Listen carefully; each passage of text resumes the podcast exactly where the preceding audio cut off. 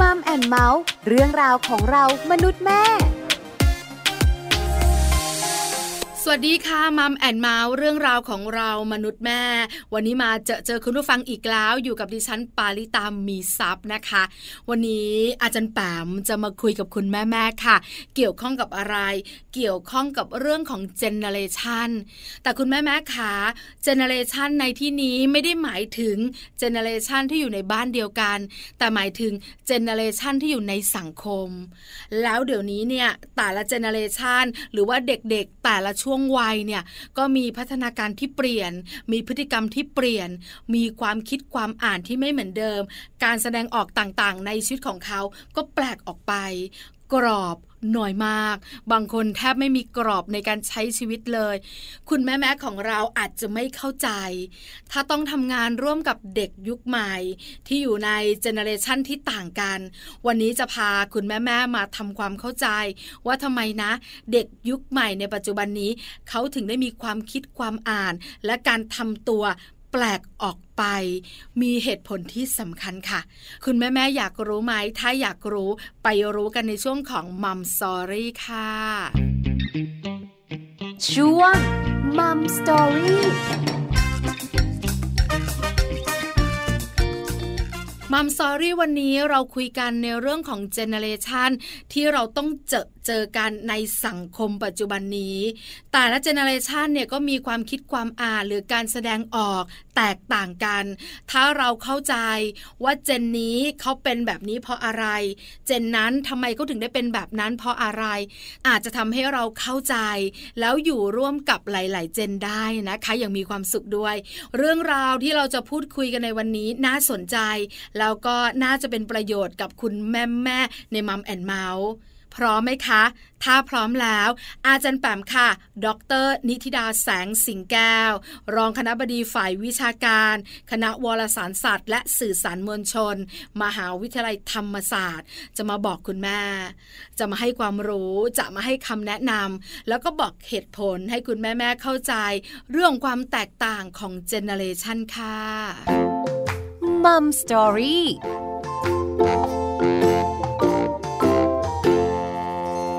สวัสดีค่ะจารย์แปมขาสวัสดีค่ะน้องปลาและสวัสดีคุณผู้ฟังค่ะ วันนี้เจอกันอีกแล้วใน Mom and Mouth นะคะ ปลา มีโอกาสได้คุยกับจารย์แปมเนี่ยก็จะได้ความรู้เพิ่มเติม คุณแม่แม่ก็ถูกอกถูกใจได้เปิดโลกของตัวเอง มีมุมมองใหม่ๆ วันนี้ต้องถามอาจารย์แปมค่ะ ว่าเราจะคุยเรื่องอะไรกันดีคะ ค่ะหนึ่งในหัวข้อที่คุณแม่สนใจนะคะ แล้วก็ feedback มาเนี่ยเออบอกว่าอยากจะฟังเกี่ยวกับเรื่องของเจเนอเรชันเนาะเพราะว่าปัจจุบันนี้เนี่ยค่ะคุณแม่ทั้งที่อยู่ในบ้านเนาะต้องพบปะผู้คนหลากหลายนะคะ คุณแม่ออนไลน์ด้วยนะคะ แล้วก็รวมถึงคุณแม่ที่ทำงานนอกบ้านเนี่ย เราเริ่มเป็นวัยที่เราจะมีโอกาสเจอคน หลากหลายเจเนอเรชันมากขึ้นนะคะ ดังนั้นเนี่ยถ้าโดยส่วนตัวคิดว่าความรู้ตรงนี้น่าสนใจค่ะ เพราะว่าเป็นการเปิดประเด็นให้เรามองเห็นความแตกต่างหลากหลายรอบตัวของคุณแม่นะคะ ส่วนหนึ่งเพื่อเพิ่มความเข้าใจ แล้วก็แน่นอนว่ายิ่งเจเนอเรชันที่แตกต่างจากเรามากเท่าไหร่เนี่ยมันก็จะยิ่งเข้าใกล้เจเนอเรชันของลูกของเรา ซึ่งกำลังเป็นเด็กน้อยกำลังเติบโตในวัยปฐมวัยมากขึ้นเท่านั้นค่ะ น่าสนใจมากเลยค่ะ ความแตกต่างของเจเนเรชันเนี่ยนะคะ บ้านไหนมีหลายเจเนเรชันน่าจะเข้าใจเนอะหรือไม่ถ้าเราได้ทำงานกับคนที่หลากหลายกลุ่มวัยเนี่ย อาจารย์แหม่มขาบอกเลย เป็นเรื่องที่ต้องเรียนรู้บางครั้งเนี่ยไม่เข้าใจนะ ว่าทำไมเขาถึงทำแบบนี้ ว่าทำไมตัดสินใจแบบนี้หรือแสดงออกแบบนี้ งั้นเราเริ่มต้นกันดีกว่า อาจารย์แปมจะพาแม่แม่ในมัมแอนเมาส์เริ่มต้นไปในทางไหนดีคะค่ะ งั้นเราปูพื้นไปด้วยกันนะคะ เวลาที่เราพูดถึงเจเนอเรชันเนี่ยมันมีวิธีการแบ่งแยกจัดกลุ่มนะคะ กลุ่มก้อนของคำว่าเจเนอเรชันในแบบที่หลากหลายมากค่ะ น้องปลาท่านผู้ฟัง อย่างเช่น กรณีที่เราแบ่งคนเป็น ช่วงอายุเนาะหรือว่าช่วงของพศที่เกิดนะคะ อย่างเช่นเจเนอเรชันเบบี้บูมเมอร์นะคะหลังสงครามโลกครั้งที่สองเนาะแล้วก็เป็นเจเนอเรชัน X เจเนอเรชัน Y เจเนอเรชัน Z นะคะ แล้วก็รวมถึงกลุ่มที่บางทีเราเรียกว่าเป็นเจเนอเรชันมิลเลนเนียมซึ่งเขาเกิดขึ้นมาประมาณช่วงปี คริสต์ศักราช2000จำได้ไหมคะยุค Y2K นะคะ ตอนที่เรายังเป็นวัยรุ่นวัยรุ่นกันนะคะค่ะแล้วก็พอตอนหลังเนี่ยลองสังเกตนะคะ ทิศทางในการที่จะจัดความแตกต่างเชิงเจเนอเรชันเนี่ย การอธิบายด้วยช่วงปีเกิดอาจจะไม่เพียงพอนะคะ ดังนั้นเนี่ยในช่วง 10 ปีให้หลังเนี่ยจะเห็นชัดเลยค่ะว่า จะมีความพยายามทำความเข้าใจคนแต่ละเจเนอเรชันด้วยบริบท หรือว่า context ของสังคมบางอย่าง เช่น จำไม่ได้ปีพศที่แน่นอนนะคะ แต่ว่าไม่นานมานี้บวกลบไม่น่าเกิน10ปีเนี่ย นิตยสาร Time จัดกลุ่มเจเนอเรชันหนึ่งค่ะ เรียกว่าเป็นเจเนอเรชัน Me ค่ะ น้องปลาคำว่า me คือที่แปลว่าตัวฉันเนี่ยเนาะอ่าแต่เขาไม่ได้เป็นการจัดตามปีพศเกิดนะค่ะเขาเป็นการอธิบายว่าเจเนอเรชันเนี้ยมันเติบโตขึ้นมาพร้อมกับการที่โลกหมุนรอบตัวเขา ดังนั้นเนี่ยเขาเติบโตมากับยุคอินเทอร์เน็ตนะคะ ทุกสิ่งทุกอย่างเนี่ยมันเริ่มจากความสนใจของเขา เขาสนใจเขาหาข้อมูล เขาพึงพอใจเขาอยากรู้คือมันเป็นการที่โลกมันหมุนรอบตัวเขาอะในขณะที่ถ้าพูดแบบนี้เนี่ยเจนเบบี้บูมเมอร์กับเจเนอเรชัน X จะไม่ get เลย เพราะว่าเจนนั้นเติบโตมาแบบว่าเราหมุนรอบโลกถูกไหมคะค่ะอเราจะต้องทำความเข้าใจโลกยิ่งโตก็ยิ่งมองเห็นโลกที่ใหญ่ขึ้นกว้างขึ้นนะคะ แต่เด็กยุคเจเนอเรชัน Me หรือยุคมิลเลนเนียมลงมาเนี่ยเขาไม่ได้เป็นเหมือนเราแล้วนะคะ สิ่งที่เขาอยากรู้ สิ่งที่เขาอยากหาคำตอบ สิ่งที่เขาอยากได้ประสบการณ์เขาใช้ปลายนิ้วถูกไหมโลกมันวิ่งมาหาเขาอะไม่ต้องรอเวลาที่ให้เขาเติบโตแล้ววิ่งไปหาโลกอีกแล้ว นี่คือ ความแตกต่างในเชิงของวิธีคิดเวลาที่เราแบ่งเจเนอเรชันการน้องปลาน่าสนใจจังเลยอาจารย์แปมนึกไม่ถึงเนอะอาจารย์แปมเนี่ยนะคะ ถ้าปลาประมาณไม่ผิด น่าจะเป็น generation X ได้ไหมคะอาจารย์แปม ได้ค่ะ x ปลายมากเลยค่ะเออแล้วก็จะเป็นรอยต่อระหว่างช่วง x ปลายถึง y นะในวัยเราหรือว่าอย่างในวัยคุณแม่ปัจจุบันนี้ก็อาจจะเป็นกลุ่ม y แล้วแหละ30นะคะ30ชนไปถึง40อะไรแบบนี้เนาะ อันนี้ก็คือจะเป็นช่วง y ที่ค่ะนอกเหนือจาก generation นี้ที่เมื่อกี้นิตยสาร Time เขาแบ่งเอาไว้เนี่ย มันก็จะมีอีก generation หนึ่งค่ะ เขาใช้ว่า generation C C cat นี่แหละนะคะ ซึ่งแปลว่า generation connect ค่ะ คือเป็นเจเนอเรชันที่คราวนี้ไม่เกี่ยวกับวัยแล้วค่ะ เกี่ยวกับพฤติกรรมในการใช้ชีวิตของคนคนนี้ที่เขาจะเชื่อมต่อ connect กับโลกภายนอกอย่างไร ดังนั้นคุณปู่ที่บ้านอาอื้มข้างบ้านที่อือใช้ไลน์นะคะค่ะอยู่กับ Facebook คือรู้โซเชียลมีเดียแล้วก็กลายเป็นพลเมืองโลกเนี่ย กลุ่มเนี้ย อาจจะเป็นเจเนอเรชัน C ที่เป็นกลุ่มในการจัดการกลุ่มเป้าหมายของบางสินค้าบางผลิตภัณฑ์ก็ได้นี่ออกมาคือกลายเป็นว่ามันไม่ใช่เป็นเรื่องของอายุที่เปลี่ยนไปละ แต่มันเป็นเรื่องไลฟ์สไตล์เป็นเรื่องค่ะของรสนิยม เป็นเรื่องของการใช้ชีวิต ซึ่งเขาพร้อม connect กับทุกสิ่งทุกอย่างรอบโลก แต่ในขณะที่ถ้าเกิดเป็นสมัยก่อนเราพูดถึงเจเนอเรชันเบบี้บูมเมอร์ตอนนี้คือถักโครเชต์อะถ้าเป็นภาพนี่ออกนะนึกนั่งเก้าอี้อโยอกค่ะกเออถักโครเชอต์ยู่เลี้ยงแมวนะคะบ้านอ่าแต่ตอนนี้ไม่ใช่แล้ว ย่ายายสมัยนี้คือโอ้โห พร้อมที่จะเปิดตัวเองใช่ไหมคะ เข้าสู่ค่ะโลกชวนกันไปกินคาเฟ่น่ารักน่ารักชวนกันไปรับประทานอาหารที่อร่อยชวนกันไปท่องเที่ยว อันนี้คือไลฟ์สไตล์ของเจเนอเรชันที่เรียกได้ว่ามันไม่ได้ถูกกำหนดด้วยอายุ แบบสมัยก่อนที่เราเคยจัดแล้วค่ะ ที่สำคัญเนี่ยนะคะ Generation C ที่อาจารย์แปมบอกเนี่ยจะสั่งของออนไลน์เยอะมากเลยอะเวลามมีของมาส่งนะส่วนใหญ่ ปลาแอบสังเกตข้างๆบ้าน คุณลุงคุณป้าคุณตาคุณยายออกมารับของ แล้วเราก็แอบถาม ใครส่งมาให้ละคุณยายอ๋อสั่งมาเองละเขาว่าดี กินแล้วมันหายปวดข้อ เราก็แบบว่าหันไปมอง เป็นวัยที่สนใจโลกภายนอก โลกโซเชียลไม่เคยบกพร่อง แต่เชื่อแม่จันแปมเป็นวัยที่หลอกง่ายที่สุดเลยอะเรามักจะทำงานกับวัยเนี้ยแล้วมักจะบอกว่าก่อนสั่งซื้ออะไรก่อนสนใจเรื่องไหน ท่องก่อนนะว่าจริงไหมจำเป็นหรือเปล่า มักจะบอกท่านบ่อยๆค่ะจันแปม ค่ะเห็นด้วยกับน้องปลาค่ะ สงสัยต้องมีสักวันที่เราจะชวนคุยกันเรื่องของการเท่าทันสื่อสำหรับวัยนี้แล้วนะคะ ส่วนค่ะหนึ่งเป็นเกราะป้องกัน แล้วก็เป็นการให้ภูมิสำหรับคุณผู้ฟังนะคะ ไม่ว่าคุณผู้ฟังจะเป็นคุณแม่ที่ยังมีคุณแม่ มีคุณปู่คุณย่าคุณตาคุณยายอยู่เนอะหรือว่าคุณผู้ฟังที่เป็นคุณย่าคุณยายเองนะคะ เพราะว่าปัจจุบันนี้เนี่ยเกมกลลวงในเรื่องของการให้ข้อมูลเพื่อการโฆษณาเนี่ยค่อนข้างเยอะนะคะ แล้วก็บางทีมันไปอยู่ในกลุ่มของเฟกนิวส์นะคะข่าวปลอมข่าวลวงต่างๆ แล้วก็ที่น่ากลัวก็คือเรื่องของผลิตภัณฑ์สุขภาพอะค่ะ เรื่องเกี่ยวกับการชะลอวัยเรื่องเกี่ยวกับอาหารเสริม วิตามินยา แก้ไขข้อเรื่องความจำเสื่อมคือมันจะมาเป็นแพ็กเกจเลยนะคะ แล้วเดี๋ยวนี้เนี่ยยิ่งพอเป็นอินเทอร์เน็ตเนาะมันก็จับอัลกอริทึม จับไอพฤติกรรมนะคะจับไอเขาเรียกว่าวิธีในการที่ใช้งานในอินเทอร์เน็ตของเรา แล้วก็กลายมาเป็นรูปแบบในการที่จะโฆษณาขายตรงกับเราโดยที่ถ้าเราไม่รู้ตัวนะ เราจะกลายเป็นเหยื่อของการโฆษณานั้นได้ค่ะ อันนี้สงสัยจะต้องเก็บเอาไว้อีกสักวันหนึ่งที่จะลงมาชวนคุยด้วยค่ะนุกปลา น่าสนใจค่ะจันป่ามปะป้องไว้ก่อนเนี่ยนะคะ แต่วันนี้เราคุยกันเรื่องของเจน และแอบเมาส์คุณยายคุณย่าข้างบ้านที่เราเห็นพฤติกรรมของท่านหลายหลายท่านเนี่ยนะคะ แต่คราวนี้กลับมาที่เจน อาจารย์แบมขาส่วนใหญ่เราก็จะแบ่งตามอายุ แล้วก็พฤติกรรมก็จะแตกต่างกัน แต่วันนี้อาจารย์แบมมาบอกเราว่า จริง ๆ แล้วเนี่ยเขาแบ่งในเรื่องของสิ่งรอบตัวมากกว่าสิ่งที่ผู้คนสนใจมากกว่า คราวนี้เนี่ย มันจะใกล้ตัวเราได้ยังไงล่ะคะอาจารย์แบมมันจะใกล้ตัวเพราะว่าล่าสุดที่มีการอธิบายเจนหนึ่งเนาะ มันมีความใกล้กับปรากฏการณ์หลาย ๆ อย่างที่ในวัยของพวกเราที่อยู่ในสังคม ทั้งสังคมไทยและสังคมโลกได้เจอนะคะ แล้วก็เชื่อไหมว่า การอธิบายอันนี้เนี่ยไม่ใช่อธิบายเฉพาะบางประเทศ แต่ว่ามันเป็น character หรือว่าเป็นลักษณะร่วมนะคะของหลาย ๆ ประเทศด้วยนะคะ มีบทความอันหนึ่งไปอ่านมาจากหลาย ๆ ที่เลยนะคะ ไม่ว่าจะเป็น Straits Times ที่ Asian News นะคะ หรือว่าที่ในเว็บไซต์ที่เกี่ยวกับสื่อทางด้านเอเชียเนี่ยได้พูดถึงเจเนอเรชันที่ชื่อว่า Strawberry Generation ค่ะ เร็ว ๆ นี้ เวลาที่พูดถึง Strawberry ท่านผู้ฟังคิดถึงอะไร น้องปลาคิดถึงอะไรคะ พูดถึงผลไม้แสนอร่อยนะคะที่ชื่อสตรอเบอรี่น้องปลาคิดถึงอะไรคะ ถ้าตอนนี้นึกถึงเค้ก นึกถึงอาหารการกินค่ะจันแปม ส่วนใหญ่นะคำว่าสตรอเบอรี่เนี่ย ก็จะเป็นหวานๆ เปรี้ยวๆ happy อะความสุข การกินอะไรแบบนี้ค่ะค่ะ ดูแล้วน่ารักดูแล้วน่ากินเห็นแล้วแหมมัน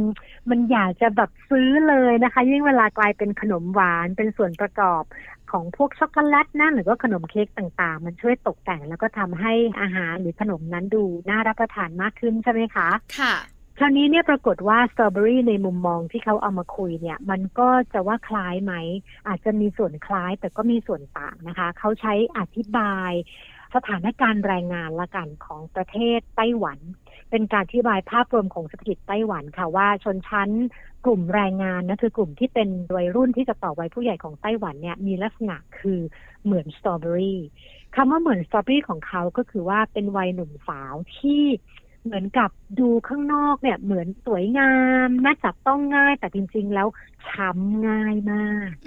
คือจะย้ายที่ไหนนะจะเก็บใส่กล่องก็อยู่ได้ไม่นานเดี๋ยวก็เน่าใช่ไหมคะ หรือว่า เจออะไรนิดนึง เจอกระแทกนิดนึงเป็นไงคะสตรอเบอรี่ลูกนั้นช้ำช้ามันไม่โทนมันไม่น่าอร่อยต่อไปแล้วนะคะ แล้วเขาใช้คำนี้ในการอธิบายวัยหนุ่มสาวของประเทศไต้หวันนะคะ คนหนุ่มสาวของชาวไต้หวันที่เกิดในช่วง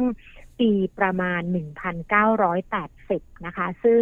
จะมีลักษณะเฉพาะตัวก็คืออันนี้ชัด ๆ เลยเนาะ เปลี่ยนงานบ่อยค่ะ ซึ่งทางตัวบทความเนี่ยเขาก็อธิบายว่ามันช้ำง่ายอะคือไปทำงานได้สามวันอะ ไม่ถูกใจเจ้านายนะคะ บรรยากาศการทำงานไม่ชอบเลย มันไม่โดน มันไม่ตรงกับที่เรียนมา หรือว่ารู้สึกปรับตัวไม่ได้ปั๊บเนี่ยเขาเปลี่ยนงานทันทีนะคะ ซึ่งพอตรงนี้ปั๊บเนี่ยไปเจอกับ generation ที่เมื่อกี้ถูกแบ่งเป็น baby boomer หรือเป็นเจน X ปั๊บเนี่ยเขาบอกว่า เฮ้ยตรงนี้ไม่ได้แล้วอะ่ะ มันเป็นพฤติกรรมที่เขาไม่โอเคนะคะ เพราะว่าถ้าเป็นคน Gen X Gen Baby Boomer เรื่องงานเป็นยังไงคะน้องปลา เรื่องใหญ่ทำงานแล้วต้องทำให้ดีที่สุดเวลาทั้งหมดเนี่ยนะคะ ถวายให้กับงานเลยทีเดียว ถ้าเรายังไม่มีครอบครัวนะ แล้วการเปลี่ยนงานเนี่ยถ้าไม่จำเป็นจริง ๆ มันจะเป็นเรื่องที่ผิดมาก เพราะจะมีหนึ่งคำ แบบนี้เขาเรียกเหยียบขี้ไก่ไม่ฟอนี่นะโอ้ไม่ได้เลยนะ เจ็บจี๊ดเลยนะ พอเจอคำนี้นะ เหยียดที่ไกลไม่ฟอจับจด คบเด็กสร้างบ้านโอ้โหมาเป็นชุดเลยนะคะ ซึ่งปรากฏว่ามันก็ตรงแฮะ เพราะว่าอันนี้คือวิธีคิดแบบไทยๆแต่ไต้หวันเขาก็คิดแบบนี้นะคะ คนรุ่นเก่าของไต้หวันเขาถือกติบอกว่า hard work bring success ทำงานหนักนี่แหละแล้วจะประสบความสำเร็จ ในขณะที่เจเนอเรชันใหม่ๆ อย่าง Strawberry ที่เขาพูดกันเนี่ย ไม่เชื่อแล้วเรื่องการทำงานหนักบอกว่าทำไมต้องมานั่งหลังขดหลังแข็งนะคะ ก็คือเราก็ทำตามความสามารถของเรานี่แหละทำไมเราจะต้องทำงาน workload วันเสาร์อาทิตย์ถ้าเกิดว่าเราไม่ได้ค่าจ้างเพิ่ม คือมันจะมีวิธีคิดอีกแบบหนึ่งนะคะ ซึ่งกลายเป็นว่าหนึ่งในสามของวัยรุ่นไต้หวันนะคะ น้องปลาท่านผู้ฟังเปลี่ยนงานมาแล้วสามครั้งในสามปีหลังสุด แปลว่าเปลี่ยนปีละงานเลยนะคะว้าวซึ่งถือว่าถี่มากๆนะคะ ซึ่งเขาให้ข้อมูลเพิ่มเติมว่าบางคนทำงานได้วันเดียว ไม่บอกกล่าวก็หายไปเลย บางคน บอกว่าเออเดี๋ยวดูก่อนนะคะ หรือบางคนก็จะอ้างที่บ้านค่ะ บอกว่าที่บ้านบอกว่างานหนักไม่อยากให้ทำงานหนักนะคะ แล้วก็หรือบางทีเมื่อถูกให้รับผิดชอบงานมากขึ้น ก็จะถามกลับทันทีว่า แล้วเขาจะได้อะไร compensate คือเขาจะได้อะไรเพิ่มขึ้นบ้าง ในขณะที่พอเราเจอคำถามแบบนี้เราจะตกใจมาก เพราะว่าถ้าเป็น generation baby boomer หรือ X หรือ Y ต้นๆเนี่ย โอ้โห ถ้าเจ้านายมอบหมายงานเนี่ย เราจะรู้สึกอีกแบบหนึ่งอะว่าเฮ้ยเราต้องทำงานได้ดีเข้าตาแน่ๆเลยถูกนะคะต้องแล้วก็เป็นที่ไว้ใจนะคะ ถึงทำให้เรามีงานมากขึ้น แต่เราจะไม่ได้คิดว่านั่นมันจะไปเบียดบังเวลาวันเสาร์เช้าของเรานะ หรือว่าเราอาจจะต้องกลับบ้านสองทุ่มในช่วงนี้นะ เราอาจจะไม่ได้คิดเรื่องของความเท่าเทียมในเรื่องของการจ้างงานมากนัก แต่ว่าเจเนอเรชันนี้จะคิดเลยค่ะ คือเขารู้ว่าเขามีความสามารถเขารู้ว่าเขาทำได้ ดังนั้น ถ้าจะมีการใช้เขาเกิน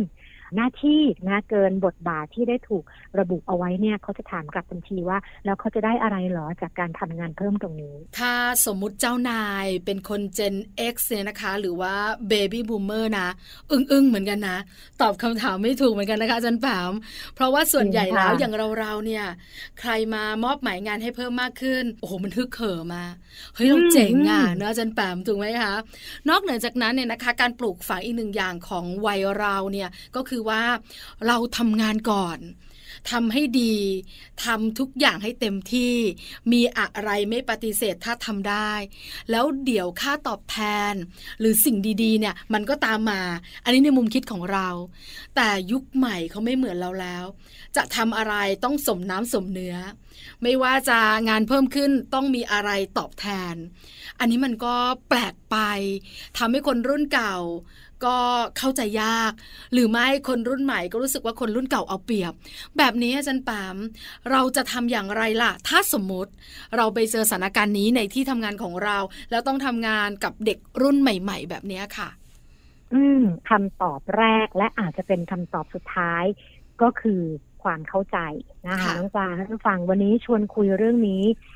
ไม่ได้มีเจตนาที่จะเอาเรื่องนี้มาพูดเพื่อที่จะเหมารวมในเชิงของเจเนอเรชันเนาะเพราะว่าไอ้ตรงเนี้ยมันถูกพูดขึ้นมาเป็นเป็นบทความที่คุยกันทั่วโลกอยู่แล้วล่ะนะคะ แล้วก็ทำให้เรามองเห็นความแตกต่าง ความเหมือนความคล้ายนะคะ ความที่เราต้องอยู่ด้วยกันในสังคม ซึ่งปัจจุบันเนี้ยโลกมันมันเล็กลง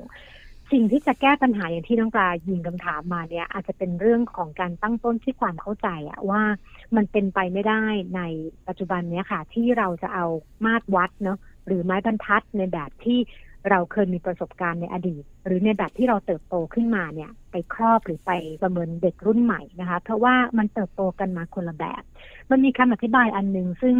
สำหรับตัวเองคิดว่า make sense เหมือนกันค่ะน้องปลาท่านผู้ฟังก็คือบอกว่าใน generation รุ่น generation X นะคะ หรือว่า baby boomer เนี่ย คือเติบโตขึ้นมาในตอนที่เทคโนโลยีมันยังไม่พรั่งพรูขนาดนี้ถูกไหมคะค่ะดังนั้นเนี่ยมันอาศัยแรงงานคนเป็นหลัก จะทำอะไรก็ตามสมมติว่าเทียบกับโรงงานอะไรก็ได้ คือมันกลายเป็นว่าเราต้อง put hard work อะคือเราต้องทำมันอย่างแบบมุ่งมั่นอย่างตั้งใจอย่างแสนน่าเบื่อแต่เราก็ต้องอดทน เพื่อให้เราได้มาซึ่งสิ่งที่เรียกว่างานนะคะหรือว่าเงินค่าตอบแทนอะไรก็ตาม แล้วก็ choice ในเรื่องของอาชีพเนี่ยมันก็มีไม่เยอะในขณะที่เราก็จะให้คุณค่าหรือให้ value กับการทำงานนานๆ ยิ่งนานยิ่งดีถึงแม้ว่าการทำงานของเราเนี่ยมันจะเต็มไปด้วยความเศร้านะคะ คือแบบเรียกว่าถูกกดทับนะหรือว่าถูกเอาเปรียบที่ทำงานเนี่ยแต่ว่าเราก็จะไม่ยอมลาออก เพราะเราเชื่อเรื่องของคุณค่าในการทำงานแบบ loyalty หรือมีความพักดีต่อองค์กร แต่ยุคใหม่เขาไม่เติบโตมาแบบเรา เขาไม่ได้อยู่ที่โอ้การทำงานซ้ำๆซ้ำๆเขาให้คุณค่ากับประสบการณ์ที่มันหลากหลาย โอกาสในการทำงานก็มีช่องเยอะเลยค่ะน้องปลาในการที่เขาจะได้ทดลอง สมัยก่อนพวกเราเนี่ยหาเงินได้เนี่ย ถ้าเกิดตอนเรียนเนี่ย เราก็จะเป็นอาชีพแบบที่ นักศึกษาเขาทำกันนึกออกไหมนักเรียนนักศึกษาทำกันพาสไทอ่าไปเสิร์ฟอ่าพาร์ทไทม์นะคะ ไปทำงานอ่าช่วยขายของอะไรก็ว่ากันไป แต่ปัจจุบันนี้ลองมาดูสิคะว่าพาร์ทไทม์ของเด็กนักเรียนนักศึกษาเขาทำอะไรกัน บางครั้งงานพาร์ทไทม์ของเขาคืออาชีพที่ผู้ใหญ่หลาย ๆ คนฝันถึงก็มีนะ คือมันภาพต่างๆ ที่มันเปลี่ยนไป ค่อนข้างเยอะที่เราจะต้องทำความเข้าใจค่ะน้องปลา มีโอกาสได้คุยกับน้องคนหนึ่งน้องคนนี้นะคะ กลางคืนเขาเป็นนักดนตรี กลางวันเนี่ยนะคะก็มาทำงานในเชิงเทคนิค แต่เขาบอกว่าเดือนหนึ่งเขาทำแค่สิบวันเอง แล้วหลังจากนั้นก็ไปเล่นดนตรี แล้วเวลาว่างช่วงกลางวันเนี่ยนะคะ เทรดหุ้นค่ะอาจันแปมคืออึ้งนะเขาอายุ 28น่ะถามเราอะตอน 28 ฉันยังตอกแตกตอก แตกเรียนไปด้วยทำงานไปด้วยเริ่มต้นจากตำแหน่งน้อยๆ แล้วก็ทำงานเต็มเวลาค่าตอบแทนน้อยจัง กว่าฉันะจะเติบโตมาวันนี้และทำงาน ได้แบบนี้ค่าตอบแทนสมน้ำสมเนื้อ โอ้โหเหนื่อยเหลือเกิน แต่ดูเขาสิเขาชิลอะเราก็ถามว่าทำไมทำงานเยอะจังล่ะเขาบอกไม่เยอะนะ เก็บเงินก่อน แล้วเดี๋ยวค่อยว่ากัน แล้วเขาก็แฮปปี้ เดี๋ยวก็มีเครื่องดนตรีอะดิ้งดังดิ้งดังอะเดี๋ยวก็เทรดทุนอีกละอะเดี๋ยวทำงานประจำเออพลังมันมาจากไหนวิธีคิดของเขาแปลกอะ ส่วนใหญ่อาจารย์แปมเราจบมาแล้วก็สอบราชการเพื่อความมั่นคง มุ่งมั่นไปทางนั้นทำงานหน้าเดียว จบกันไป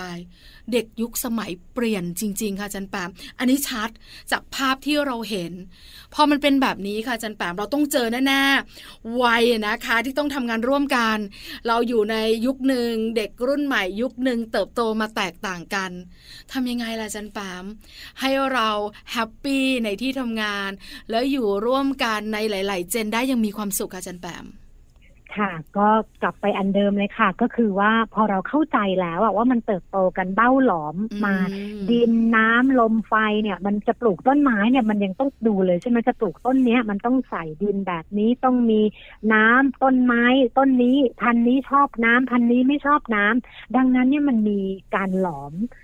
เจเนอเรชันเนี่ยที่มันแตกต่างกันในเชิงของภาพบริบทสังคมนะคะ ดังนั้นเนี่ยแทนที่จะมานั่งดูสิ่งที่ไม่เหมือนเนี่ยลองมาดูดีกว่าว่าไอ้สิ่งที่ต่างเนี่ยมันจะทำให้เกิดการสร้างสรรค์ในแง่ของการพัฒนาไม่ว่าจะเป็นเรื่องขององค์กร เรื่องของสังคมประเทศชาติได้อย่างไร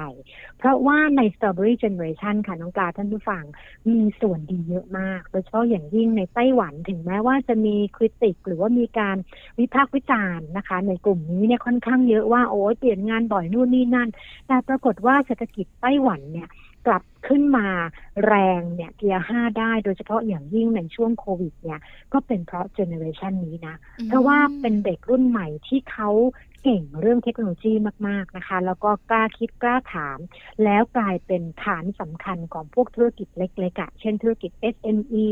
entrepreneur นะคะ อะไรก็ตามที่มันเหมือนกับว่าเขาสามารถจัดการตัวเองได้ดี แล้วก็เป็นรูปแบบของสิ่งที่เขาเรียกว่า think out of the box คือการคิดแบบนอกกรอบ แล้วกลายเป็นว่าไอ้การคิดนอกกรอบของเด็ก เจเนอเรชันนี้เนี่ยกลายเป็นฐานเศรษฐกิจสำคัญที่ทำให้ไต้หวันเนี่ยรุ่งเรืองขึ้นมาในช่วงของโควิด เราจำได้นะคะว่าช่วงโควิดประเทศไต้หวันเป็นประเทศหนึ่งที่มีวิธีการจัดการและเอาเทคโนโลยีเอาดิจิทัลมาใช้ในการจัดการเรื่องโควิดได้ดี เป็นแบบอย่างประเทศหนึ่งในโลกเลยก็ว่าได้ นึกภาพออกข้อดีของเขาเลยนะคะ เพราะฉะนั้นก็ต้องมองข้อดีสิ นอกจากเข้าใจแล้วมองข้อดีที่จะเกิดขึ้นกับการทำงานร่วมกันแบบนั้นใช่ไหมคะจันแปม ใช่ค่ะ แล้วก็ถ้าเกิดกลับมาดูที่บ้านของเราจุดไหนล่ะที่เรารู้สึกว่าเฮ้ยมันเป็นจุดที่เราไม่อยากให้เกิดขึ้นเลย อย่างเช่น กรณีของการอดทนใช่ไหมคะเปลี่ยนงานบ่อย เราก็สามารถที่จะลองค่อยๆ ปลูกฝังในบ้านเราได้นะคะ น้องปลาคุณผู้ฟังทำอย่างไรที่จะเพิ่มทักษะของนี่แหละ ความอดทน ความมุ่งมั่นนะคะ ความตั้งใจในการทำสิ่งใดสิ่งหนึ่ง แล้วก็ประสบความสำเร็จแล้วก็เห็นเป็นชิ้นงาน ไม่ว่าจะเป็นเรื่องของการวาดรูปการทำผลงานศิลปะนะคะ หรือว่าปิดเทอมแบบนี้เนี่ยก็เป็นช่วงเวลาที่ดีที่เราจะเซตโกบางอย่าง แล้วก็ตั้งเป้าหมายร่วมกัน แล้วก็ให้เขาแสดงความมุ่งมั่นจนทำกิจกรรมนั้น หรือทำโปรเจกต์นั้นให้สำเร็จให้ได้ อันนี้ก็จะเป็นวิธีการฝึกเพื่อไปเพิ่มภูมิค่ะ ให้เขามีความอดทน ให้เขามีความที่สู้ต่อสถานการณ์ต่างๆ ซึ่งอาจจะช่วยในเรื่องของการลดความเปราะบางสำหรับเจเนอเรชันสตรอเบอรี่ได้ในอนาคตค่ะ นี่ก็คือเรื่องราวที่นั่งคุยกันเนี่ยนะคะ สุดท้ายถึงเราจะไปไกลถึงไต้หวันนะจันปามเราก็กลับมาที่บ้านเราจนได้ แล้วบ้านเราเนี่ยนะคะอาจจะไม่ได้ต่างกันมากนัก มีข้อแตกต่างแต่โดยรวมเด็กเติบโตมาในสิ่งแวดล้อม คล้าย ๆ กัน ก็ไม่น่าต่างกัน เพราะฉะนั้นถ้าเราเข้าใจแล้วนำมาปรับ เพิ่มทักษะในบางเรื่องที่อาจจะเป็นข้อด้อยของวัยเจนนี้เนี่ยก็น่าจะส่งผลดี โดยเฉพาะคนใกล้ตัวอย่างลูกๆของเราใช่ไหมคะจันแปม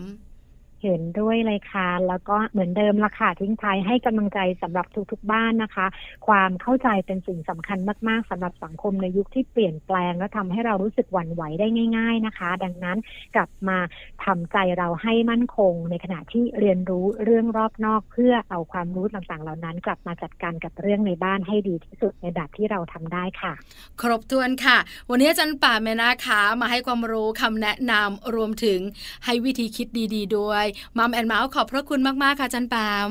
ขอบคุณค่ะ สวัสดีค่ะ สวัสดีค่ะMom Story